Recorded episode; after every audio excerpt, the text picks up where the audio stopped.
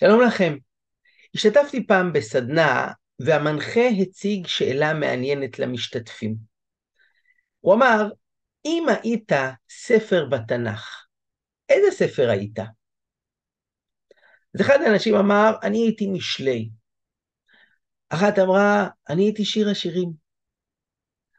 אחד אמר, אני הייתי ספר שופטים. אחד אמר, אני הייתי תהילים. אבל היה גם את זה שאמר, אני הייתי מגילת איכה. כי יש כאלו אנשים שהתחושה שלהם, שהגישה שלהם לחיים, זה מגילת איכה.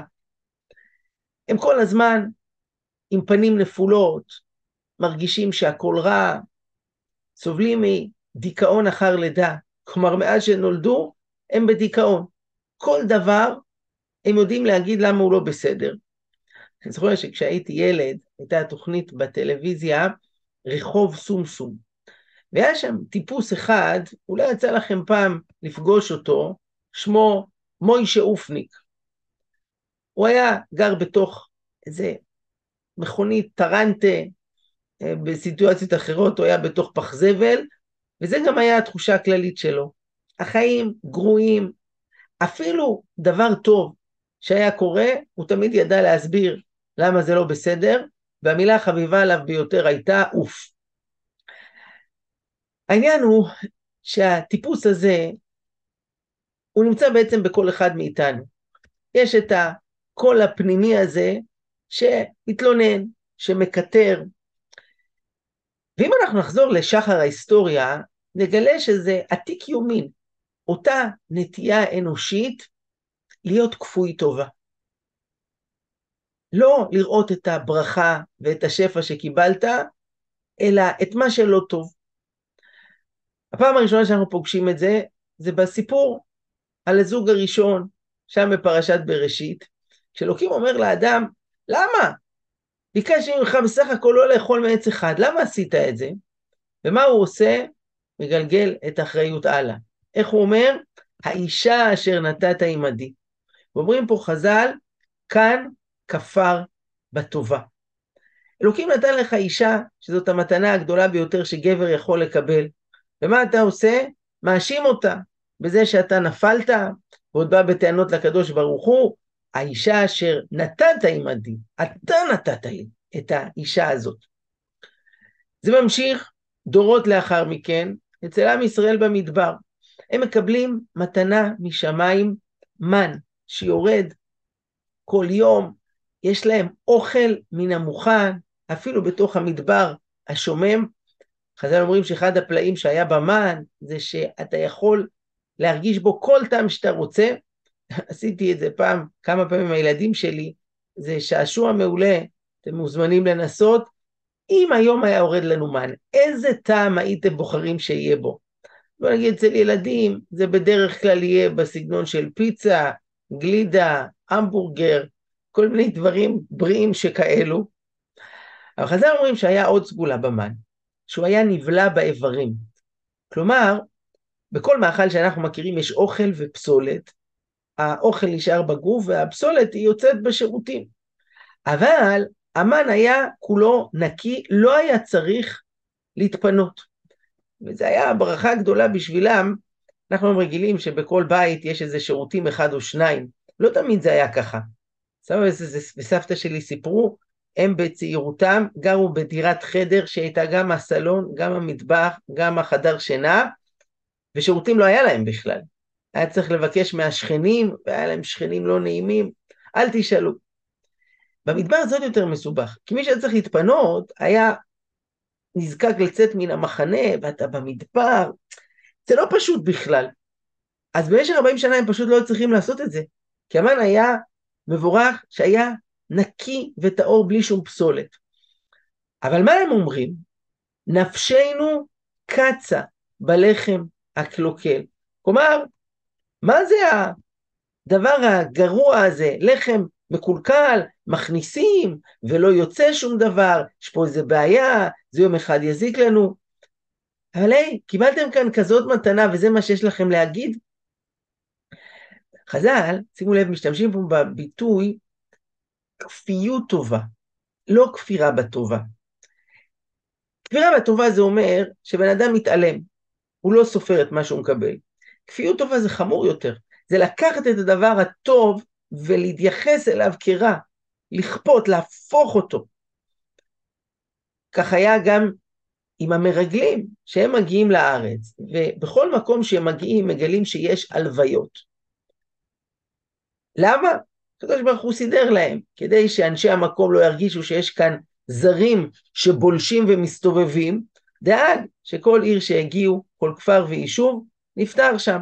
ראש העיר, גדול הכפר, וכולם היו טרודים בהלוויה שלו. המרגלים רואים את זה, ולאיפה הם לוקחים את זה?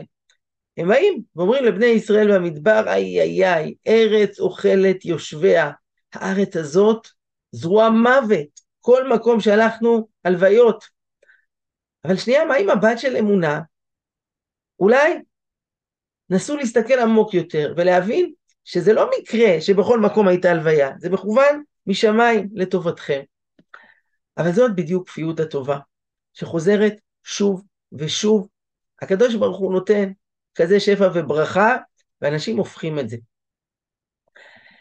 בתור יהודים, אנחנו עושים עבודה בלתי פוסקת כדי לחזק את העין הטובה ואת היכולת שלנו להיות מכירי תודה. המילה הראשונה שיהודי אומר שהוא קם בבוקר זה תודה, מודה, מודה אני. הרב זקס, צריך לסייק לברכה, ניסח את זה יפה, We thank before we think. באנגלית זה נשמע יותר טוב, אבל בעברית זה אומר, אנחנו מודיעים עוד לפני שאנחנו חושבים. להתרגל לפתוח בתודה, משם זה ממשיך אל ברכות השחר. שימו לב, אנחנו רגילים לומר אותם בבית הכנסת, אחד אחרי, אחד אחרי השנייה, במין שרשרת כזאת, בלי מחשבה. פוקח עברים על בישרמים, מתיר אסורים, שניים חלב, גבינה תשע אחוז, ביצים, לחם, כמו איזה רשימת מכולת.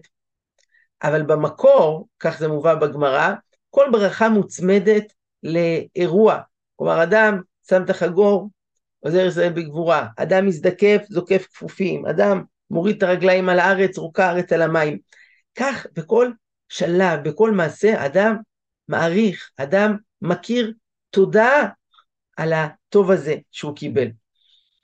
אה, מכאן אנחנו ממשיכים אל המצווה שהחקלאים היו מקיימים בכל שנה עם הפירות החדשים, ביקורים.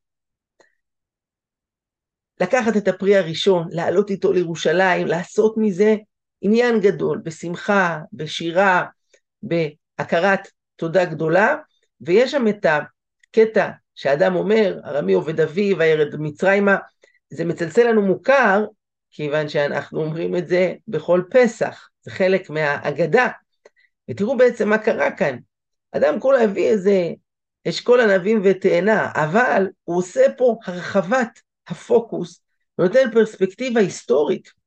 אני לא רואה רק את עצמי כאן ועכשיו, אלא אני שייך לעם, שהיה לו היסטוריה, ואלוקים הוציא אותו ממצרים, והוביל אותו במדבר, והכניס אותו לארץ, ונתן לו שפע של ברכה, והציל אותו מכל אויביו, והנה הגעתי פה היום עם הפרי אשר נתת לי השם.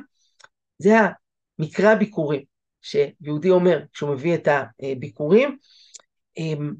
כל תאנה הופכת לשיעור היסטוריה תוך הרחבת המבט, אם תשימו לב, מה שגורם להרגשה הרעה ולכפיות טובה זה שמסתכלים על הכאן ועכשיו. ויכול להיות שכאן ועכשיו קשה לי, מבאס, אני מאוכזב ממשהו. אבל כשרואים את התמונה הגדולה, the big picture, פתאום בן אדם קולט, וואו, כמה טוב וכמה ברכה יש לי. תראו, אז היה את העניין של ביקורים, כי רוב החברה, החברה הייתה חקלאית. היו גם רועי צאן, היו עוסקים במלאכות אחרות, אבל רוב האנשים היו צריכים פשוט לעבוד בשדה כדי להצמיח, בשביל שיהיה לנו מה לאכול. היום ברוך השם, ככה נתון היום במדינת ישראל, רק שלושה אחוז הם חקלאים. די בזה. עם כל ההשבחה הגנטית ושימוש במכונות ובמערכות השקיה, אותו דונם מצליח להוציא פי עשרים או פי מאה מאשר הם היו מוציאים בימים ההם, תודה להם. אז היום יש לנו הרבה מהנדסים והייטקיסטים ואנשים שעובדים בהרבה מקצועות אחרים, ופה צריך לתת את הדעת, איך גם הם יוכלו לעשות את הביקורים שלהם. אולי להוציא איזה סטארט-אפ חדש, אז להוציא את המוצר הראשון, לקחת אותו אל בית המקדש, לא יודע, צריך לחשוב על זה, אבל העיקרון הוא להיות מכירי תודה, שזה השם שלנו. קוראים לנו יהודים מלשון להודות. בואו שעריו בתודה. הדרך להתקרב להשם זה להיות אנשים שיודעים להעריך את מה שקיבלו ולא להיות כפויי טובה. חז"ל אומרים, לעתיד לבוא כל הקורבנות יתבטלו חוץ מאשר קורבן תודה, שהוא יישאר לתמיד. ותראו שהרף שחז"ל מציבים לנו בנושא הזה הוא רף גבוה. כלומר, הכרת תודה זה לא רק כלפי אלוקים או כלפי אדם שעשה לנו טוב, אלא גם כלפי דברים דוממים. איפה רואים את זה? אצל משה רבנו. שימו לב שבשלוש המכות הראשונות, דם, צפרדע, קינים, מי שמבצע אותם זה לא משה, כמו שהיינו מצפים, אלא אהרון. אומר לאחיו, קח את המטה, תכה פה ליאור, תכה את האפר. למה? אנו אומרים שמשה היה מחויב, הרגיש הכרת תודה כלפי היאור, שבהיותו תינוק הניחו אותו שם והוא לא טבע, וכלפי האפר, שכשהוא הרג את המצרי הוא הסתיר אותו בתוך החול, וזה סייע לו להסתיר את מעשהו. אז לכן משה לא רצה לפגוע בהם, אבל צריך לתת את המכה. טוב, אז הוא העביר את המשימה לאהרון. השאלה נשאלת פה, מה, מה זה משנה? האפר, הוא לא מרגיש כלום, הוא לא מבין שום דבר, כנ"ל המים. מה זה משנה מי מכה אותו? התשובה היא שלעפר באמת זה לא משנה, וגם לא למים של היאור, אבל למשה זה משנה. ואפילו חפץ דומם, שהוא עשה לו איזה חסד, שמשה נעזר בו, משה לא יפגע בו בחזרה. אני זוכר כשנפרדנו מהרכב הראשון שלנו, ליווה אותנו בנאמנות כמה שנים, והוא כבר היה במצב אה, סוף הדרך, שלחנו אותו לגריטה. אני זוכר את רגעי הפרידה, תשמעו, זה היה מרגש. אמנם האוטו לא מבין כלום, זה כולה פח ופלסטיק, אבל אה, לא היה פשוט להיפרד ממנו. ואמרתי לו, תודה, הובלת אותנו אה, לכל ההרצאות, לקחת אותנו כשנסענו לבית חולים ללדת את הילדים שלנו, ובעזרת השם, אה, סיימת את תפקידך, עכשיו אתה תהיה בגד עדן של המכוניות, שקוייך. האוטו לא מבין שום דבר, אבל אני הרגשתי את התחושה הזאת כלפיו, ואני חושב שחז"ל מכוונים אותנו למקום הזה, לדעת להיות אנשים מכירי תודה, ושימו לב שיש לדבר הזה השלכות דרמטיות אפילו על הבריאות שלנו. לפני שנים, זה היה ב-2001, שהתפרסם מחקר הנזירות. הוא חקר 700 נזירות באיזשהו מנזר בארצות הברית, ומה שעשו זה לבדוק איך רגשות חיוביים, כמו אופטימיות, תקווה, הכרת הטוב, משפיעים על הבריאות ותוחלת החיים. מה שעשו זה שלקחו את היומנים שהנזירות מילאו, הם היו בערך בגיל 20 כשהצטרפו למנזר, וכל אחת כתבה יומן שבו היא רושמת אה, למה היא באה, ומה האמונות שלה, ומה היא מקווה, ומה הציפיות שלה. בדקו את זה עשרות שנים אחרי כן. הנזירות שבדקו אותם היו בין גילאי 75 ל-102. התוצאות היו מדהימות. התברר שהיה הבדל של שבע שנים בתוחלת החיים, בין כאלה שבגיל צעיר, בנות עשרים, היו נרגנות, ממורמרות, מבואסות, לבין כאלה שהיו אופטימיות, שהיו מלאות תקווה, שהייתה להם הכרת הטוב, יכולת להעריך ולפרגן, הם היו בריאות יותר, והאריכו שבע שנים יותר מאשר הנזירות האחרות, זה מדהים עד כמה יש לדבר הזה השלכות אפילו לתוחלת החיים שלנו, לא יאמן. נו, אז אחרי כל זה אתם בטח שואלים את עצמכם, אז למה כל כך הרבה אנשים הם אופניקים? למה אנשים אוהבים כל כך להתלונן ולקטר? מה כל כך מסובך להיות אדם מכיר תודה? אדם שמסתכל בעין טובה. למה אנשים כל כך הרבה מתלוננים וממורמרים. הם הכי סובלים מזה, למה הם עושים את זה לעצמם? תראו, זו שאלה כבדת משקל, ויש עליה יותר מתשובה אחת. אפשרות אחת זה שיש פה איזשהו מנגנון הישרדותי. האדם, מאז ומעולם, היה צריך להגן על עצמו, והוא נזהר מכל מיני סכנות שאורבות לפתחו, אז כל הזמן החיישנים שלו מחפשים את החיית טרף שעומדת לזנק עליו, את האויב שעומד לתקוף אותו, וכך נוצר ההרגל הזה להיות אדם חשדן, להיות אדם שורד, שכל הזמן מחפש את הרע ומחמיץ את הטוב. סיפור יפהפה על אישה אחת שעלתה לראש מגדל גבוה להשקיף על הנוף, ואז כשהיא באה לרדת היא גילתה שהדלת ננעלה. והיא תקועה שם למעלה, והיא קוראת לעזרה, אף אחד לא שומע אותה, זה נורא גבוה. אומרת, מה אני אעשה? אני אשאר פה, תקועה, אני אגבע ברעב, אני חייבת שישימו לב אליי. היה איתה בתיק קופסת תכשיטים. אמרה, טוב, אין ברירה. הוציאה משם איזה טבעת וזרקה למטה, בתקווה שזה שימצא יביט למעלה ויוכל לראות אותה, ויבוא לחלץ אותה. עובר שם אדם, רואה איזה חפץ נוצץ על הארץ, מרים, וואו, טבעת, שווה, מכניס לכיס. אישה רואה שזה לא עבד, זורקת שרשרת. הוא אומר, וואלה, שרשרת, לוקח את השרשרת, יפה, שם בכיס. עגילים, צמיד, עוד טבעת. כל התכשיטים היא זרקה, והוא ממלא את הכיסים, ולרגע לא מעלה בדעתו להרים עיניים למעלה ולהסתכל. בלית ברירה, היא נותרה רק עם הקופסה. לקחה את הקופסה של הפח והשליכה למטה, והבן אדם קיבל אותה בראש. מיד הוא מרים עיניים ואומר, הלו, מי זרק את זה?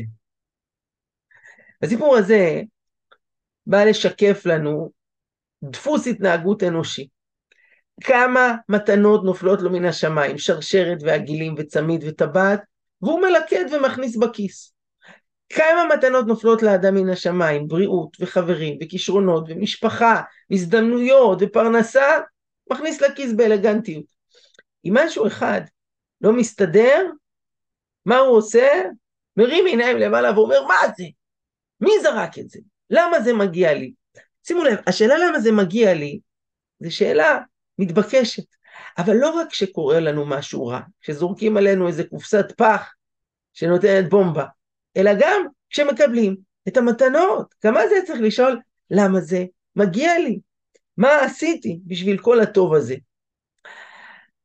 אבל אני אגיד לכם יותר מזה, וזה מה שמוביל אותנו אל הנקודה המרכזית שאליה אני רוצה לחתור, בשיעור הזה שלנו, ופה אני רוצה להזמין את כל מי שאיתנו. הצטרפו לערוץ שלנו ביוטיוב, וכך תדעו גם על השיעורים הבאים. אתם מוזמנים להגיב למטה, לשתף, כדי שעוד אנשים ייחשפו אל השיעור השבועי ואל הסרטונים שאנחנו מעלים כאן. יש פסוק בפרשת הברכות והקללות, פרשת כי תבוא, שמופיע פעמיים. ובאו עליך כל הקללות האלה והשיגוך. בהמשך כתוב, ובאו עליך כל הברכות האלה והשיגוך. עכשיו, הפסוק הזה, פעם אחת אני יכול להבין אותו, אבל פעם שנייה לא. כשזה כתוב בקללות, אני מבין, באו עליך כל הקללות האלה והשיגוך, דמיינו לעצמכם אדם שהוא רץ ובורח, הקללות רודפות אחריו, והוא בורח והן רודפות, ואומרים לו, אל תשלה את עצמך, שאתה תצליח לברוח מהם. הם ישיגו אותך. אבל אני לא מבין את הפסוק שהוא מופיע שוב, ובאו עליך כל הברכות האלה והשיגוך. כאילו אדם בורח, הברכות רודפות אחריו, ואומרים חכה הם ישיגו אותך. למה? שבן אדם יברח מפני ברכות. ברכות זה נהדר, כמה שיותר יותר טוב. מה הכוונה? שאתה בורח והברכות משיגות אותך. על השאלה הזו ענה רבי מנחם מנדל מקוצק, אחד החריפים מבין האדמו"רים, הוא אמר משפט קצר, ובאו עליך הברכות האלה והשיגוך, זה כמו השגות הראב"ד על הרמב"ם. הרמב"ם זה רבי אברהם בן דוד, הוא היה בן דורו של הרמב"ם, אבל מבוגר ממנו בכמה עשרות שנים, והוא חלק עליו בכל מיני דברים. תראו שבספר משנה תורה מודפס גם השגות הראב"ד, ובכל מיני נושאים, אומר הרמב"ם, זה לא נכון, ואני לא מסכים איתך, והדין הזה צריך להיות אחרת, יש לו השגות, יש לו תביעות וטענות כלפי הרמב"ם. זאת אומרת, רבי מקוצק, באו עליך הברכות האלה והשיגוך, הברכות משיגות עליך. כלומר, יש להן טענה כלפיך, הן תובעות ממך. כי כשבאו על האדם כל כך הרבה ברכות, חשוב להגיד תודה, אבל אין די בזה. להגיד תודה זה ה basic, זה הבסיס, המינימום, אבל זה לא מספיק. הברכות בעצם תובעות מאיתנו, הן בעצם אומרות לאדם, אם אתה קיבלת כל כך הרבה טוב, מה אתה עושה עם זה? האם אתה באמת מנצל ומממש את ההזדמנות הזאת שקיבלת כדי להיות הכי טוב שרק אפשר, הכי גדול, הכי משמעותי? האם אתה משתמש בברכה הזאת שקיבלת, בטוב הזה שיש לך, בשביל לעשות המון טוב בעולם, בשביל להגיע להישגים גדולים? האם אתה חולק את הטוב שיש בך גם עם אנשים אחרים, או שאתה שומר אותו לעצמך? יש כאן תביעה כלפי האדם. האם תמורת הטוב הזה שהוא קיבל, הוא גם מחזיר בחזרה?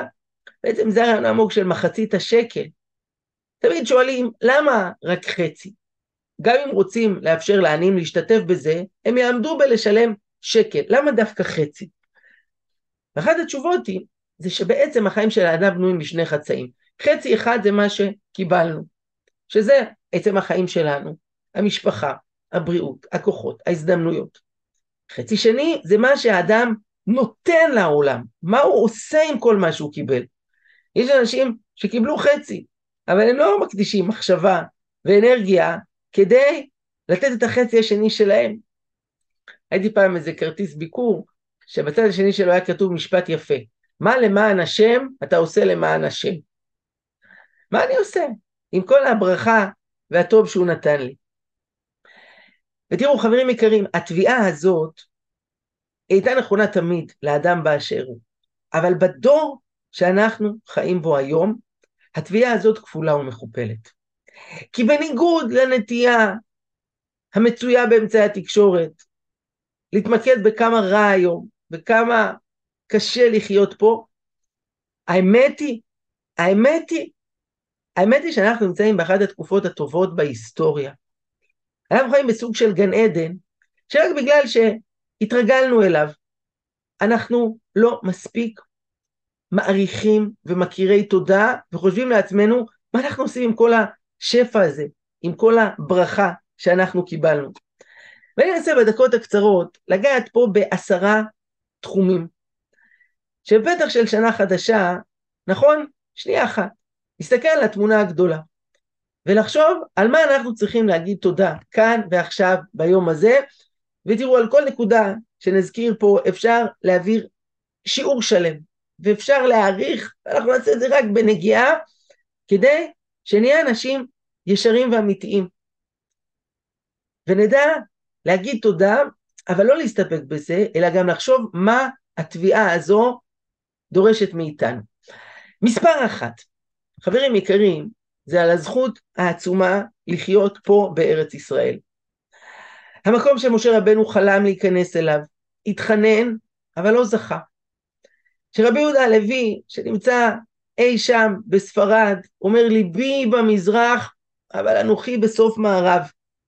יהודים בכל הדורות שחלמו, שקיוו להגיע לפה, שניסו וחלקם מתו בדרך. והנה אנחנו פה, חיים בארץ אשר עיני השם אלוקיך בה, ארץ זבת חלב ודבש, איזה זכות. אז נכון, התחביב הישראלי האולטימטיבי זה לצאת לחו"ל, לנסוע לנופש בגיאורגיה, לעשות רילוקיישן בלונדון או בניו יורק, אבל כשחז"ל מדברים על הארץ הזאת, הערך שלה, הזכות להיות בה, אנחנו רואים דברים בלתי נתפסים. הגמרא מספרת על רבי זרע שעלה מבבל לארץ ישראל, וכשהוא בא הוא צם מאה תעניות כדי לשכוח את מה שלמד בבבל. כי תורת ארץ ישראל זה משהו אחר, זה ליגה אחרת, אני לא רוצה שתורת בבל תפריע לי, הוא מנסה לשכוח אותה, לא יאמן. רבי נחמן מברסלב זכה פעם אחת בחייו, הוא היה אז בן 26, לביקור חטוף בארץ ישראל, תקופה לא פשוטה, נפוליאון מנסה אז לכבוש את הארץ, מצב מלחמה, ורבי נחמן איכשהו מצליח להגיע לארץ לביקור חטוף, וכשהוא חוזר, הוא אומר לחסידיו, תשכחו מה שלימדתי אתכם עד היום. ועכשיו שהייתי בארץ ישראל, זה תורה חדשה, זה גילויים חדשים, שאל אותי לא מזמן איזה בחור, מה זה המשפט הזה של רבי נחמן, שבראש השנה כולכם תהיו אצלי פה באומן? ואמרתי לו, את המשפט הזה הוא אמר לחסידיו שהיו במז'יבוז', שהיו בלודג', שיבואו להיות איתו באומן. אבל לא יעלה על הדעת שיהודי שנמצא בארץ אשר עיני השם אלוקיך בא מראשית השנה, יהודי שנמצא בפלטין של מלך, בארמון עם ריבון העולמים, שהוא ייסע לאומן בראש השנה, בשום פנים, חס ושלום. אז זה הברכה הראשונה, הזכות הזאת של לחיות בארץ ישראל, שלא היה דבר קל בעינינו. מי שעלה והיה במדינות אחרות, בעיקר אמרה שמה, הוא קצת יודע להעריך. רובנו נולד פה בארץ, אנחנו לא סופרים את זה בכלל. חבל, כי זאת זכות עצומה. שתיים, המתנה השנייה שצריך להודות עליה, זה שאנחנו לא כפופים לשלטון זר. היו ימים שיהודים חיו תחת שלטונו של הקיסר, הפריץ, רדה בהם. וזה היה פשוט נורא. חג הפסח מגיע ויש חרדה בקהילה היהודית. למה? האופנה המסורתית של עלילות דם. לא עזר כמה שהכחשנו, כמה שהתחננו.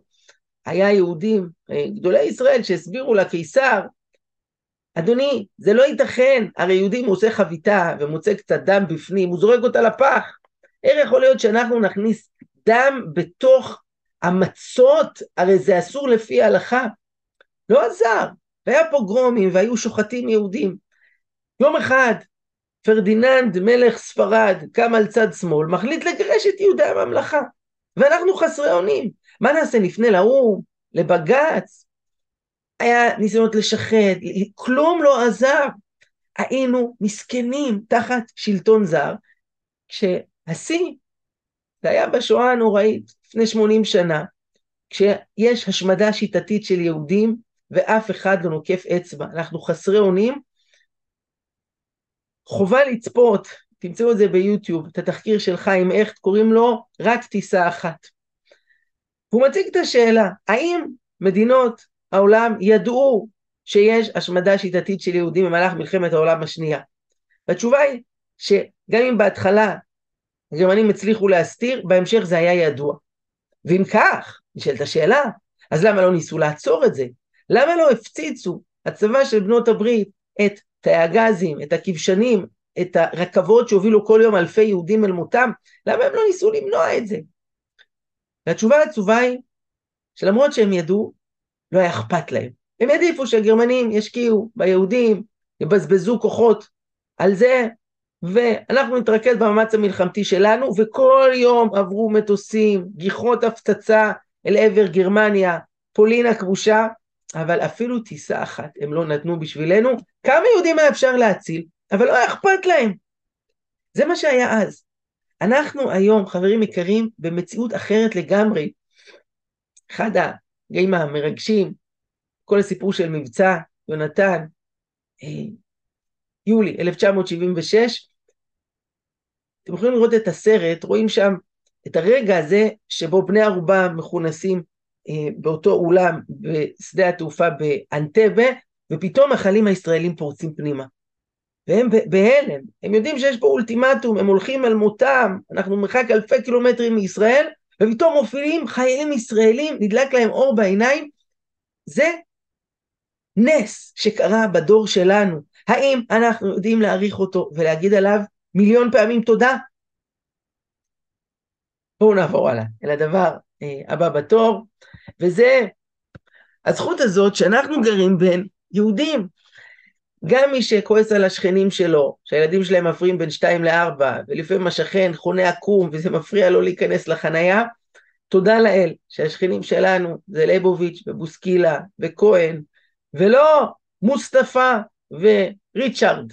ברוך השם שאנחנו חיים בין יהודים, אה, לצערנו לא כולנו, יהודים שחיים בחוץ לארץ, לא פשוט לחיות בין גויים, ההתבוללות האיומה שאוכלת בעם ישראל, ופה בארץ, מי שזוכה להיות כאן, איזה זכות להיות בין אחים, גם אם אנחנו לא תמיד מסכימים, וגם אם יש הבדלים בינינו, וחלק מגזר כזה, מגזר אחר, אבל כולנו אחים, וכולנו יהודים, וזו זכות אה, עצומה.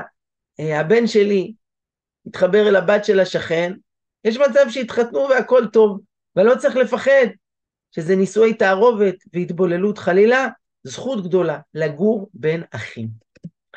הדבר הבא, אנחנו רצים, תשמעו, כל אחד פה כאמור אפשר לדבר שעות, ואנחנו רק נוגעים בקצרה.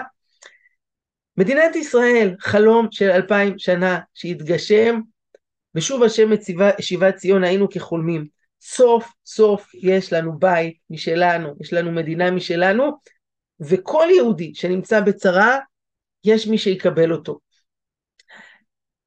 מעשה שהיה, קבוצה של תלמידי תיכון נפגשו עם ניצול שואה, שהיה בצעירותו, אה, באותם הימים שם, בשואה הנוראית, והוא היה מלווה קבוצות ומספר את הסיפור שלו. והוא נפגש עם תלמידים בהכנה למסע, ואז אחד מהם שאל אותו, תגיד, מה היה בשבילך היום הכי קשה בכל המלחמה? אז הוא אמר להם, היום שבו היא הסתיימה. אמרו, מה? הסתיימה זה אמור להיות יום שמח. הוא סיפר להם שכשהצבא של בנות הברית שחרר את המחנה, הם אספו את כל האסירים, והיו שם בני לאומים שונים, והעמידו אותם בשורה. ואמרו להם שכל אחד יגיד לאן הוא רוצה להמשיך עכשיו. אז הרוסי אמר, כן, איזה חייל רוסי, אני רוצה לחזור למוסקבה, והפולני אמר לוורשה, והצרפתי אמר לפריז. ואז הגיעו אליי, ושאלו אותי, ואתה יהודי, לאן אתה רוצה ללכת? ולא היה לי מה לומר, כי לאיפה אני אלך? אני אחזור לבית שגרנו בו קודם, עם השכנים הרשעים שרק הסגירו אותנו לידי הנאצים? מה, אני אנסה להיכנס לפלסטינה שנמצאת תחת שלטון בריטי ולא מרשה ליהודים לעלות? אין לי לאן ללכת, אין מנוח לכף רגלי, אין מי שיקבל אותי. ברוך השם, שנים חלפו מאז והוקמה מדינת ישראל, והיום כל יהודי בעולם יש לו בית, יש מי שיקבל אותו, יש רדיפות אנטישמיות, יש צרות, יש לו את המקום שאליו הוא יוכל ללכת. כמה תודה צריך להגיד על הזכות הזאת.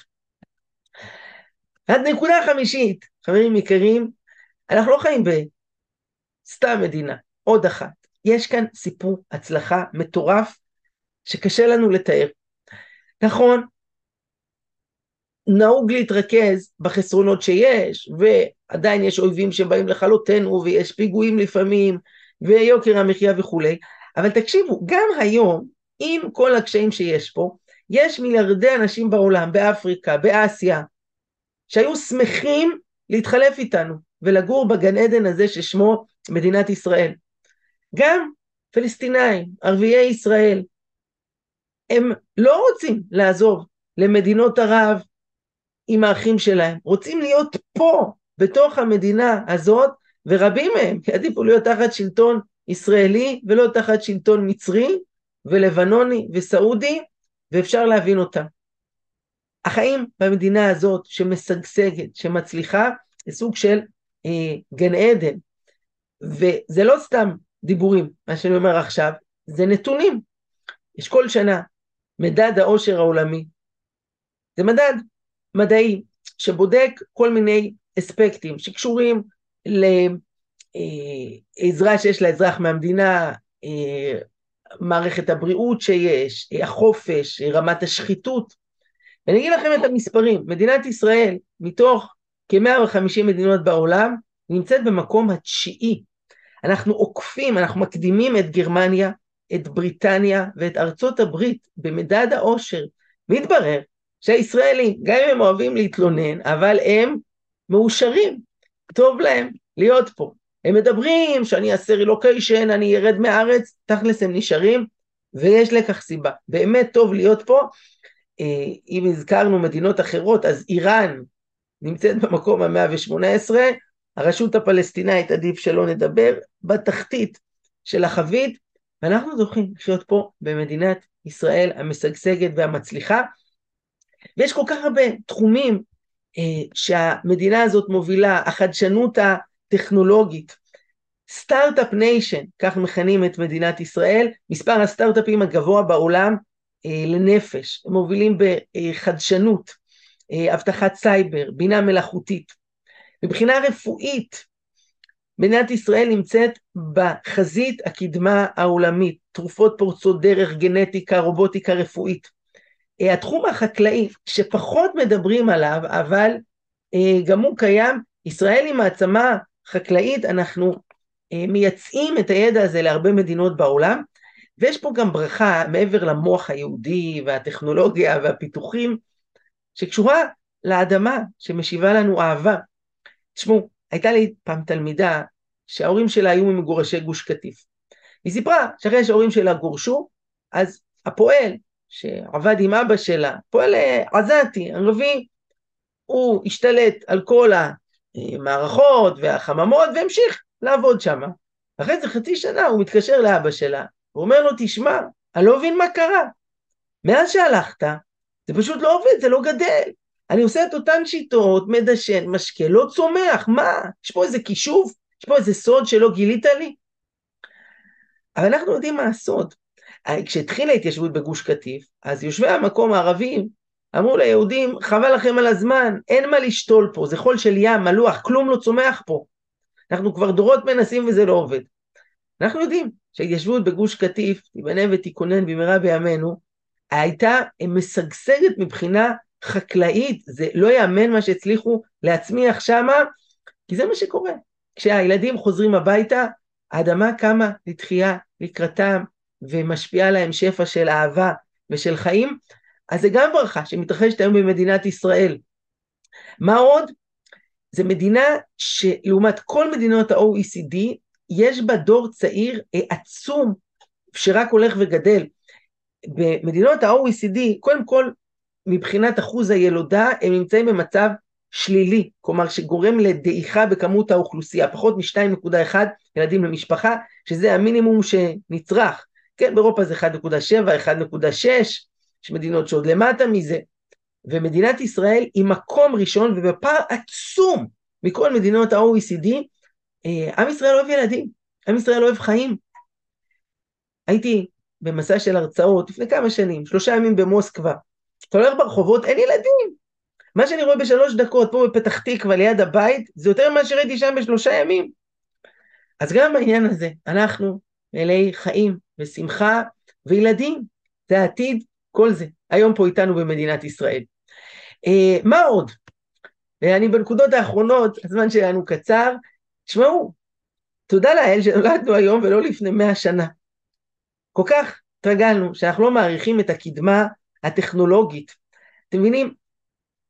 אני גר בפתח תקווה, נוסע להרצאה בעפולה, אה, בקריית שמונה, שעה, שעתיים נסיעה. לפני מאה שנה היה לוקח שבועיים על חמור, לאט לאט. אוכל. פעם עקרת הבית צריכה לקחת את תרנגול אל השוחט, למכרות את הנוצות, לנקר, להוציא את הדם. הייתה יוצאת הנשמה עד שהיית מגיע אל האוכל. היום שולף מהמקפיא, שם במיקרוגל, שניצל, ש... תוך 90 שניות מקבל פה ארוחה.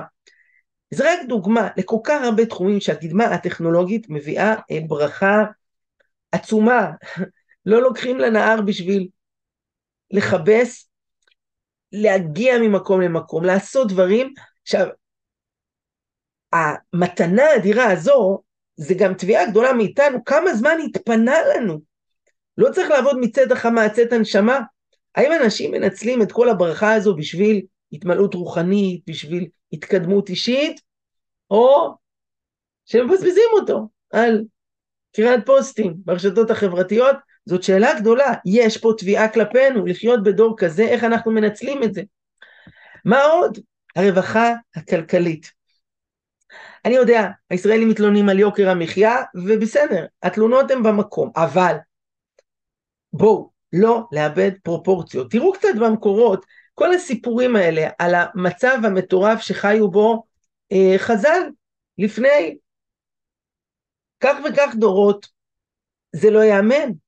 הלל הזקן, כולם מכירים את הסיפור, איך באותו יום חטב עצים ואף אחד לא קנה, אז המשמעות שאין אוכל להביא הביתה, שילדים הולכים לישון רעבים ולא מכניסים אותו לבית המדרש, אז הוא עולה על הגג, אתם מכירים את זה.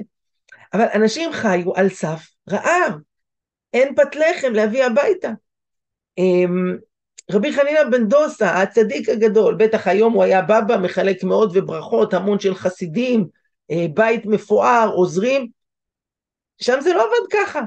חז"ל מספרים, מגיע יום שישי ואין מה להכניס לתנור, אז אשתו שמה שם אה, עצים סתם, כי, כי אוכל, חלות לא היה לה, בשביל שהשכנות יראו שעולה עשן, שלא ידעו שאין לנו שום דבר. אתם מבינים מה המצב? שאין פירור להכניס לפה בשבת קודש?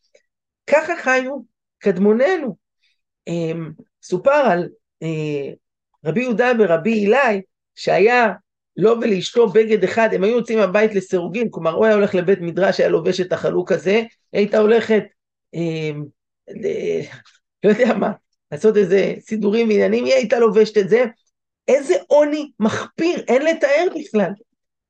והיום אתה נכנס לסופר, והשפע העצום, תקשיבו, מלך אנגליה לפני מאה שנה, לא היה על שולחנו שפע כזה גדול כמו שיש אה, היום. זה לא ייאמן, הדבר הזה.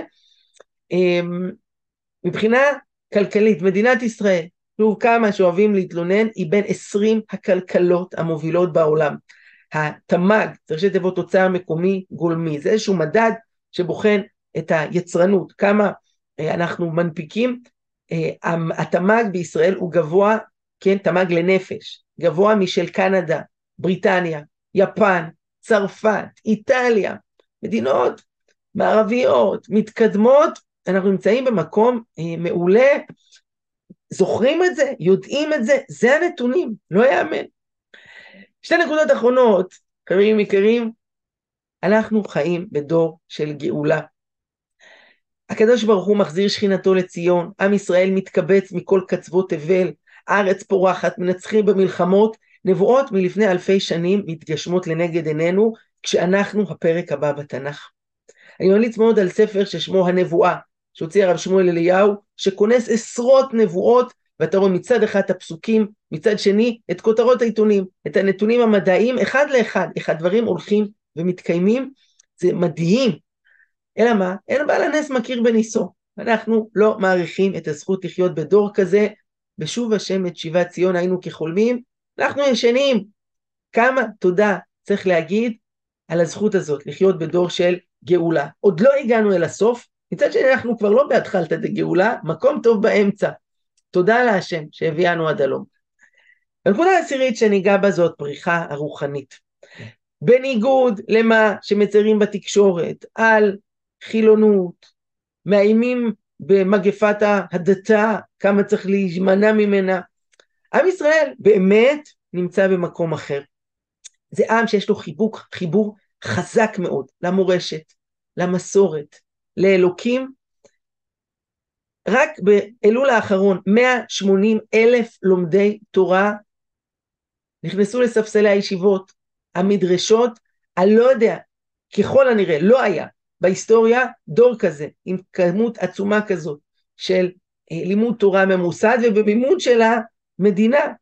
אה, פריחה רוחנית, עולם של לימוד התורה לנשים, כמה פרויקטים יש של לימוד תורה ושל צורבה מרבנן ושל סולמות ולימוד דף יומי ומשנה יומית ורמב"ם יומי ושתיים תשע, תשע שתיים תשע בתנ"ך, זה, זה לא יאמן כמה תורה וכמה שפע וכמה הנגשה.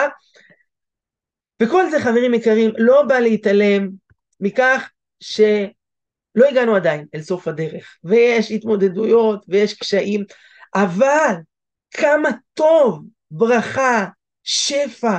מנינו פה עשרה תחומים תראו על כל אחד מהם אילופינו ומענה שירה קיים וזה לא רק להגיד תודה. ואני מחזיר פה על הפסוק שאמרנו הברכות האלה השיגוך, הן משיגות עלינו, הן תובעות מאיתנו. הרמב"ם, כשהוא מדבר על ימות המשיח, הוא אומר, זה שהחכמים והנביאים התאוו ליום הזה, זה כדי שיהיו פנויים בתורה. זה כדי שיהיה את המרחב הזה, שבו האדם יוכל לא רק לשרוד, לעבוד עד צאת הנשמה, כשהוא לא יודע מה יהיה מחר, אלא לחיות, להתמלא מבחינה רוחנית, לפתח את האישיות, להוסיף טוב בעולם. אנחנו כאן, זה המקום. אנחנו נמצאים בימות המשיח, והשאלה, אם הבן אדם עושה, עם הטוב הזה. בפתח של שנה חדשה, חברים יקרים, זו הזדמנות להיות יהודים, להודות, להיות אנשים מכירי תודה. צריך ללמוד בישיבת מרכז הרב, זוכר את ראש הישיבה, רב אברום שפירא, זכר צדיק לברכה, אמר, לנו ביום העצמאות, יש את המזמור הזה שאומרים בתפילה, שחותם הפסוק יראו ישרים וישמחו ויתבוננו חסדי השם. בשביל לשמוח אתה לא צריך להיות גאון, אתה צריך להיות ישר, אתה צריך להיות אמיתי, להסתכל על המציאות, והיא כל כך טובה, הרוב טוב, והרוב קובע. לא לתת לחסרונות, לסריטות הקטנות, לכער את היופי שיש בתמונה השלמה, ולשאול את עצמנו, מה זה תובע מאיתנו? איך אנחנו משתמשים בכל הברכה והשפע שקיבלנו בשביל להיות אנשים גדולים יותר, רוחניים יותר, טובים יותר, איך להיות צינור בשביל לחלוק את הטוב הזה עם הרבה אנשים אחרים ולא לשמור אותו רק לעצמנו. אני אתן פה לסיום טיפים ברמה הפרקטית. עצה טובה חברים יקרים, לשמוע פחות חדשות. אפשר להיות מעודכנים גם בלי 30 מהדורות ביום, אחת מספיקה.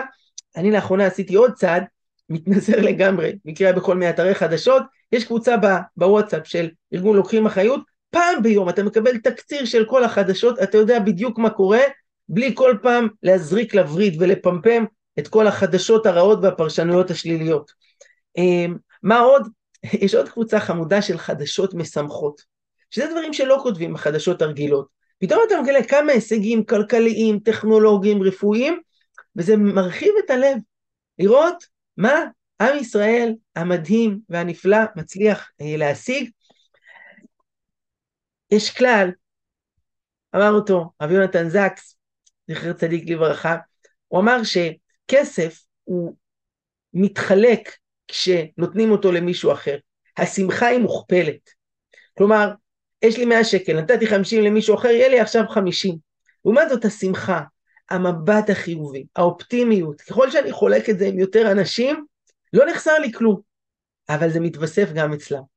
אז בואו נהיה בפתח של שנה חדשה, שנה של טוב, של שמחה, של אופטימיות, העולם כל כך צמא לזה. יש מספיק אנשים שהתנדבו לבאס ולהתלונן, בואו לא נהיה מאלה. נהיה מהאנשים עם העין הטובה, כי זה ישר, כי זה אמיתי, ולישרי לב שמחה. שיהיה שנה טובה ומתוקה, נשמח לתגובות שלכם, ותעבירו את זה הלאה. להתראות.